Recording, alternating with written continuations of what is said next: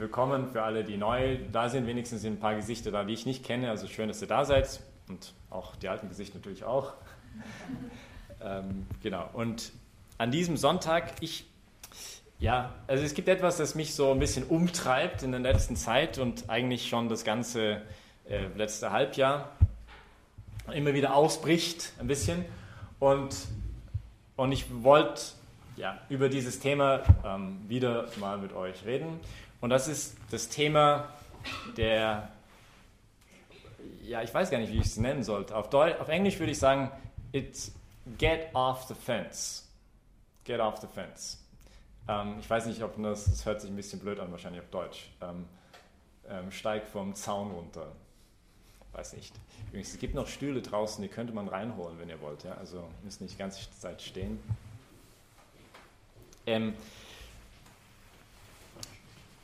Vielleicht, ich weiß nicht, ob es einen ähnlichen Spruch auf Deutsch gibt. Nicht? Die Idee ist, dass man halt nicht einfach als Zuschauer ist, irgendwie, nicht bei einer Zuschauerbank bleibt, sondern dass man beginnt, etwas zu tun. Und es ist irgendwie vielleicht auch das Thema der Jüngerschaft.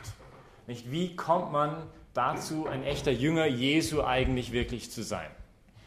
Und darüber wollte ich vielleicht über drei Schritte sprechen, die ich glaube, die Lesungen uns heute irgendwie vorstellen. Und diese drei Schritte würde ich einfach nennen: Sehen, Folgen und Bezeugen. Oder erkennen, lieben und diese Liebe weitergeben. Und vielleicht fangen wir einfach, start off with parts. Also wenn wir das ersten Teil sehen, das Sehen oder das Erkennen. Vielleicht ein anderer Weg, wie man diesen ersten Schritt der Jüngerschaft nennen könnte, ist das Bewusstsein haben für die Gabe, die uns gegeben wird. Nicht dieses Bewusstsein für das, was eigentlich, worum es eigentlich geht im Christentum. Nicht? Worum es eigentlich geht in der Bibel, worum es eigentlich geht auch in dieser Messe und das Kern des Evangeliums. Nicht? Was ist das eigentlich? Ist eine Serie von Gebote und Verbote, nicht Dinge, die wir tun sollen oder nicht tun sollen, oder ist es etwas anderes? Und ich denke, die Lesungen heute bringen es sehr klar zum Ausdruck. Nicht? Wir haben zum ersten, das haben wir jetzt nicht gelesen, könnt ihr nachher mal nachlesen, aber der gute Petrus in einer Predigt, gerade am Ostersonntag, beginnt, nicht am Ostersonntag, aber am Pfingstsonntag, seine erste Auferstehungspredigt. Nicht? Am Ende sagt er, ein bisschen fast komisch für uns scheint es, darüber bei der Auferstehung zu reden. Also kehrt um und tut Buße, damit eure Sünden getilgt werden. Und vorher heißt es, ihr aber habt den heiligen Gerechten verleugnet, nicht die 3000 Leute, die gerade zuhören, und die Freilassung eines Mörders gefordert. Nicht am Palmsonntag hatten sie ihn alle zugejubelt, am Karfreitag hatten sie alle gesagt, am Kreuz mit ihm. Den Urheber des Lebens habt ihr getötet. Ihr, nicht irgendjemand, nicht? Also, weiß nicht, wie es euch geht, wenn ihr eine Predigt hört. Mir geht es öfters so, schade, dass so und so nicht da ist oder derjenige nicht da ist, es auch hören kann. Und das wäre super für den oder das muss ich mir aufschreiben, selber für eine Predigt merke nachher. Die Gefahr ist, dass man nicht wirklich persönlich sich angesprochen fühlt. Nicht. Und das versucht Petrus jetzt aber zu vermeiden, denn er sagt, ihr habt den Urheber des Lebens getötet. Aber Gott hat ihn von den Toten auferweckt, dafür sind wir Zeugen. Nun, Brüder, ich weiß, ihr habt aus Unwissenheit gehandelt, ebenso über eure Führer. Und dann Johannes bringt das Gleiche nochmal ein bisschen später, nicht, wenn er sagt, meine Kinder, ich schreibe euch dies, damit ihr nicht sündigt. Wer sagt, ich habe erkannt, aber seine Gebote nicht hält, ist ein Lügner und die Wahrheit ist nicht in ihm. Und dann sagt er aber, wenn aber einer sündigt, haben wir einen Beistand beim Vater Jesus, den Gerechten. Auf der einen Seite versucht Petrus und versucht Johannes, denen klarzumachen, schau, die Gabe, die Gott uns gibt, die Barmherzigkeit Gottes, ist keine Gabe um einen billigen Preis, wie es Papst Benedikt mal zum Ausdruck gebracht hat. Nicht? Diese Gabe, dieses unglaubliche Geschenk der Erlösung, also Gott erlöst uns von etwas. Nicht? Da geht es nicht um irgendwie wenig. Nicht? Was muss Sünde sein, wenn es das fordert? Nicht? Wenn es das, was wir am Karfreitag vor Augen geführt bekommen haben, wenn es das verlangt, dass Gott selber in dem Vergleich ich zu dem ich ein kleines Nichts bin. Nicht nur diejenigen, die vor ein paar Wochen da waren, erinnert euch an das Bild von der Andromeda-Galaxie, das wir drüben angeschaut haben vor der Messe. Nicht? Was sind wir im Vergleich zu ihm? Ja? Ein kleines Nichts. Und das anscheinend ich, ja? Also für mich machte das ja nicht. Paulus sagt, dass ich lebe im Glauben am Sohn Gottes, der mich geliebt hat und der sich für mich hingegeben hat. Nicht? Das Erlösung, die Erlösungsgeschichte ist etwas unglaublich Persönliches. Nicht? Es geht ja um mich, nicht nur die Menschheiten allgemein, nicht 6 Milliarden oder wie viele es auch gibt. Also es geht ja um mich. Und jetzt sagen wir, dass dieser Gott für mich gestorben ist.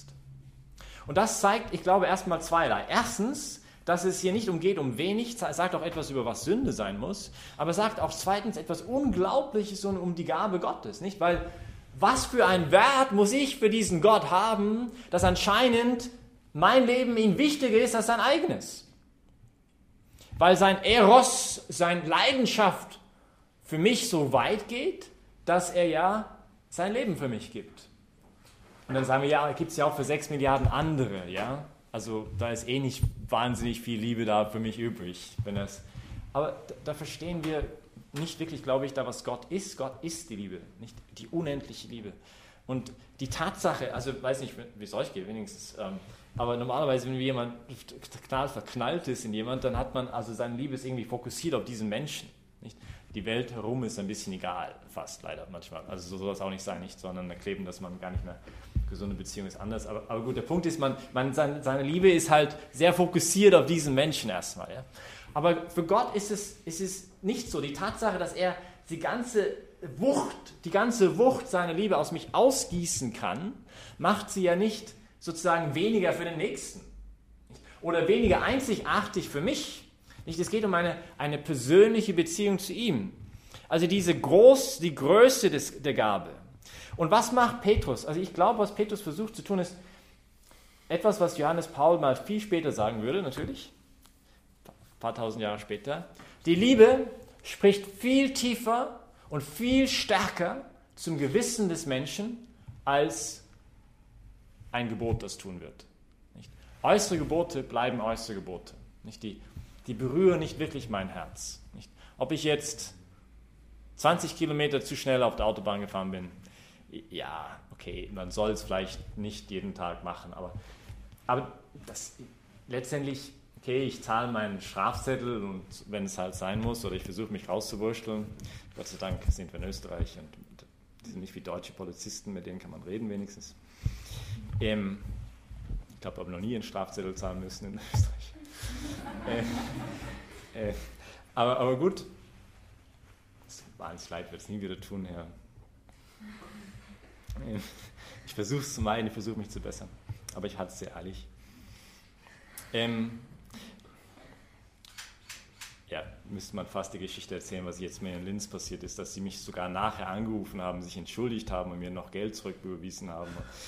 So, wow, ich liebe Linz.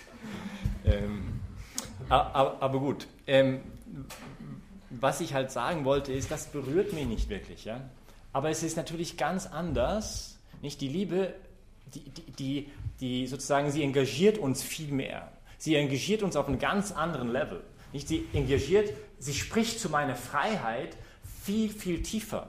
Nicht? Weil wenn ich merke, dass jemand sein Leben für mich hingegeben hat und das nicht nur irgendjemand ist, sondern Gott selber, nicht? Das ist natürlich eine ganz andere Sprache zu meiner Freiheit, wo ich, und das ist das Schöne, ich muss nicht antworten. Ich muss nicht antworten, aber ich merke selber, was für eine Undankbarkeit es wäre, nicht zu antworten. Aber es ist nicht, weil jemand von außen mir jetzt sagt, du musst das und du musst das und du musst das, sondern weil ich ja selber merke, wie kann ich nicht auf das antworten, was mir da geschenkt wird. Das heißt, der erste Schritt, glaube ich, in Jüngerschaft, weiß nicht, wie es ihr es sieht, aber mir scheint es so, dass der erste Schritt ist, ich muss erstmal erkennen, was für eine Gabe, die mir da geschenkt wird. Also wer dieser Jesus eigentlich sein will für mich, wer er eigentlich ist für mich und was er für mich getan hat und was er für mich sein will in der Zukunft, nicht? Und das ist ja gerade diese Auferstehungsgeschichte, die wir dann im Evangelium gehört haben. Ich weiß nicht, wie es euch geht, aber ich hätte, wenn ich die Auferstehung erfunden hätte, sicherlich nicht so das Evangelium geschrieben. scheint total widersprüchlich zu sein, was es da sagt. Nicht? Also, er spricht zu ihnen und dann haben sie Angst, weil sie meinen, Geist zu sehen. Und dann sagt er, okay, nicht, also warum seid ihr so bestürzt und so. Und dann heißt es, sie staunten, konnten es aber vor Freude immer noch nicht glauben. Wie soll man das verstehen? Ja? Also sie staunen, dass sie ihn sehen, aber dann glauben sie vielleicht doch, aber dann vielleicht doch wieder nicht. Und dann für die Freude, was halt, also irgendwie, es scheint nicht ganz verständlich zu sein. Nicht? Und dann ist halt ein Fisch vor ihren Augen und sagt nicht, also ein Geist isst keine Fische. Und so. Und dann am Ende beginnt er an ihnen, ihre Augen für die Schrift zu öffnen und so weiter. Der Punkt ist hier, Papst Benedikt macht mal eine sehr schöne Betrachtung über diese ganzen Auferstehungsberichte, die öfters so widersprüchlich erscheinen. Ja? Sie sehen am Strand, also nach dem wunderbaren Fischfang im Johannesevangelium, und sie wussten, dass es der Herr war, aber scheuten ihn, sich zu fragen. Ich meine, wenn ihr wusste, dass es der Herr war, warum habt ihr dann Angst gehabt, ihn zu fragen? Nicht? Also irgendwie, und der Papst sagt, warum? Weil die Auferstehung nicht eine Erfindung war, dass irgendjemand sich ausgedacht hat, dass wir dann versuchen, in schöne Worte irgendwie darzustellen, sondern eher andersrum. Es ist eine Tatsache, die so alles übersprengt und überwältigt hat, was man in so seiner normalen Erfahrungswelt bis dahin erfahren hatte, dass sie die Jünger damit es gar nicht so einfach hatten, diese Erfahrung zu beschreiben. Nicht? Weil die Auferstehung von Jesus natürlich ganz anders ist, als die Auferstehung von Lazarus oder die Auferstehung von dem Sohn von der Witwe von Nain, den Jesus auch von den Toten auferweckt hat, die wieder auferweckt worden sind, aber die auch wieder gestorben sind. Nicht? Und Jesus, dieser vergeistigte Körper, wie ihn dann Paulus sagen würde, nicht? Das ist erst der Erstgeborene der Toten. Und der Art und Weise, wie er aufersteht, ist ja unsere Berufung, so aufzuerstehen. Mit unseren Körpern auch. Nicht? Wir glauben an die Auferstehung des Fleisches, sagt man in der langen Glaubensbekenntnis, wenn wir das mal sagen würden in der Messe. Nicht? Also wir glauben nicht nur in der Auferstehung unserer Seele, sondern eben auch in der Auferstehung unseres Körpers. Natürlich nicht so der Körper, wie er jetzt hier so rumgeht, nicht? Wo die Zellen sich jede 7 Jahre auswechseln. Sondern, aber Gott gibt uns unseren Körper zurück, aber er wird verklärt sein. Nicht? Es wird eine ganz andere Art von Leben sein wie jetzt. Nicht? Wenn das Leben so weitergehen würde, wie es auf dieser Welt weitergeht, dann würde wahrscheinlich niemand ewig leben wollen, weil nach ein paar tausend Jahren wird es ein bisschen fad, oder? Wahrscheinlich. Also, ja. Da muss ich immer wieder denken an ich war heute Morgen in Heiligenkreuz bei einer Tagung über Theorie des Leibes und dort nicht, im Kloster, wenn man eintritt, dann sitzt man neben dem Bruder, der vor einem eingetreten ist. Im Speisesaal und in der Kapelle, bis der Tod uns scheidet. Könnt ihr euch das in eine ganze Ewigkeit vorstellen? Das wäre ja die Hölle. Nicht? Wenigstens, wenn man jemanden heiratet, hat man denjenigen erwählt, mit dem man geheiratet ist. Aber dann im Kloster bist du neben denjenigen und du musst all seine Ticks und er deine aushalten, bis der Tod uns scheidet. Also das für die ganze Ewigkeit. Aber das ist nicht, was wir glauben, die Ewigkeit sein wird, nicht?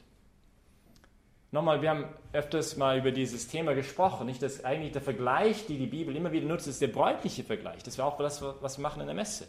Nicht? God flips the question, nicht? Der ist unter seinem Knie in der Lesung, nicht? Der sagt uns, was Liebe ist, der zeigt uns, was Liebe ist in der Wandlung. Und dann können wir nach vorne kommen, in diesen Bund eingehen, wenn wir wollen, in der Kommunion. Wir werden eins mit ihm. Wir müssen nicht. Wir können, wenn wir wollen. Nicht? Und das ist das Angebot Gottes. Es ist eine Hochzeit Gottes mit den Menschen. Es ist eine bildliche Sprache, weil die Wirklichkeit, oder besser andersrum gesagt, leider unsere menschliche Sprache kann nur ansatzweise in der Oberfläche von dieser Größe, von das, was Gott für mich sein möchte, also beginnen ein bisschen anzukratzen, in die Tiefe zu gehen. Aber die Wirklichkeit nicht ist, also dieses ewig mit Gott sein, dieses eine ewige Ekstase der Liebe zu verbringen, nicht, das können wir uns gar nicht vorstellen. Und, wie C.S. Lewis sagte, dass sogar die Freundschaft untereinander, nicht die Gemeinschaft der Heiligen, so stark sein wird, dass die größte Liebesgeschichte, die größte eheliche Beziehung auf dieser Erde im Vergleich zu dem wie ein kalter Kaffee erscheinen wird. Und das heißt nicht, dass die größte Liebesgeschichte dieser Welt irgendwie schlecht wäre oder unhässlich oder was auch immer. Ist natürlich wunderbar und wunderschön. Aber was uns erwartet, was Gott uns schenken wird, ist eine Gabe, die einfach unglaublich ist. Und das ist halt dieser erste Schritt, nicht in der Jüngerschaft, das zu verstehen, was will er für mich sein? Von was hat er mich erlöst? Und wohin will er mich führen? Wohin möchte er mich führen? Und das bringt dann, müssen wir jetzt ein bisschen aufs Gas treten, die anderen zwei Punkte. Was ist der zweite Schritt dann? Okay, ich habe das jetzt erkannt. Aber wisst ihr, ich glaube, das ist, was uns unterscheidet als Christen, also so stark, was unsere Antwort angeht, im Vergleich zu allen oder sehr vielen Religionen. Dass es an erster Stelle erstmal geht in diese Jüngerschaft, nachdem ich das erkannt habe, dieses Geschenk anzunehmen, mich lieben zu lassen von diesem Gott. Wie oft haben wir das hier wiederholt, nicht diese Idee? Die meisten von uns würden unterschreiben den Satz, Gott ist Liebe. Aber wer kann ganz ehrlich über den Lippen bringen, Gott liebt mich?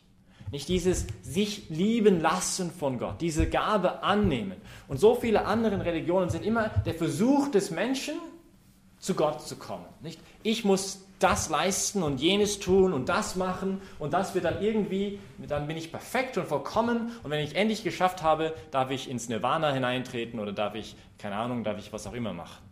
Und das ist es nicht. Das ist an erster Stelle ein sich beschenken lassen von Gott. Nicht? Und dann, wenn ich das angenommen habe, aus Freiheit versuchen zu antworten. Und hier ist etwas sehr Interessantes, was passiert in der zweiten Lesung. Diese Kenntnis von dem auferstandenen Herrn ist nicht nur einfach etwas rein Intellektuelles, sondern es heißt, wenn wir seine Gebote halten, erkennen wir, dass wir ihn erkannt haben. Es geht hier vielmehr um die Liebeskenntnis. Ich kann nicht etwas lieben, was ich nicht kenne, sagt Thomas von Aquin.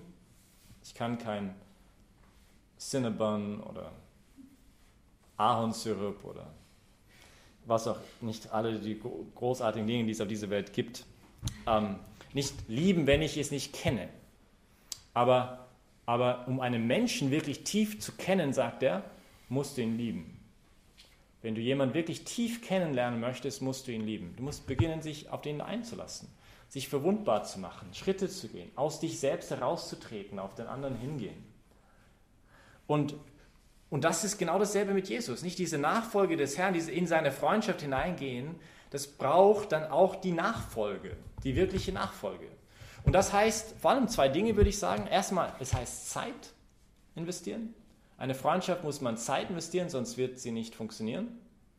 Das heißt Gebet, Zeit für das Gebet, das heißt Zeit für die Fortbildung. Und weiß nicht, ja, wie das sieht. Aber ich denke, das ist die große Herausforderung, nicht? Weil für uns Christsein, ein echter Christ, ein echter Jünger Christi, ist nicht jemand, der einfach den Hut Christsein drauf hat, mit all seinen anderen Hüten. Student, Sohn oder Tochter, in der Arbeit, Fußball, Fortgehen und so. Es ist nicht einer von vielen Hüten, sondern ist nicht Christsein nicht etwas, was er tut, sondern etwas, was er ist, von innen her. Es ist eine verwandelte Existenz, es ist eine neue Art und Weise des Seins, des aus der Fülle heraus Leben. Ich bin gekommen, dass ihr das Leben habt und es in Fülle habt, wie Jesus sagt. Und das heißt dann aber auch, dass es uns herausfordert. Nicht Christsein ist nicht ein, weiß nicht, eben, für oben auf dem Zaun sitzen. Da gibt es keinen deutschen Spruch dafür. Also sich einfach zuschauen und nichts machen und nicht sich am Ausruhen und Couchkartoffel werden und so. Couchpotato, gibt es diesen Begriff auch nicht? Ein Couchpotato ist jemand, der 4 Stunden am Tag vor dem Fernsehen sitzt und sich einmal beriesen lässt. Das ist Couchpotato. Also Couchpotato sein, das ist nicht Christsein.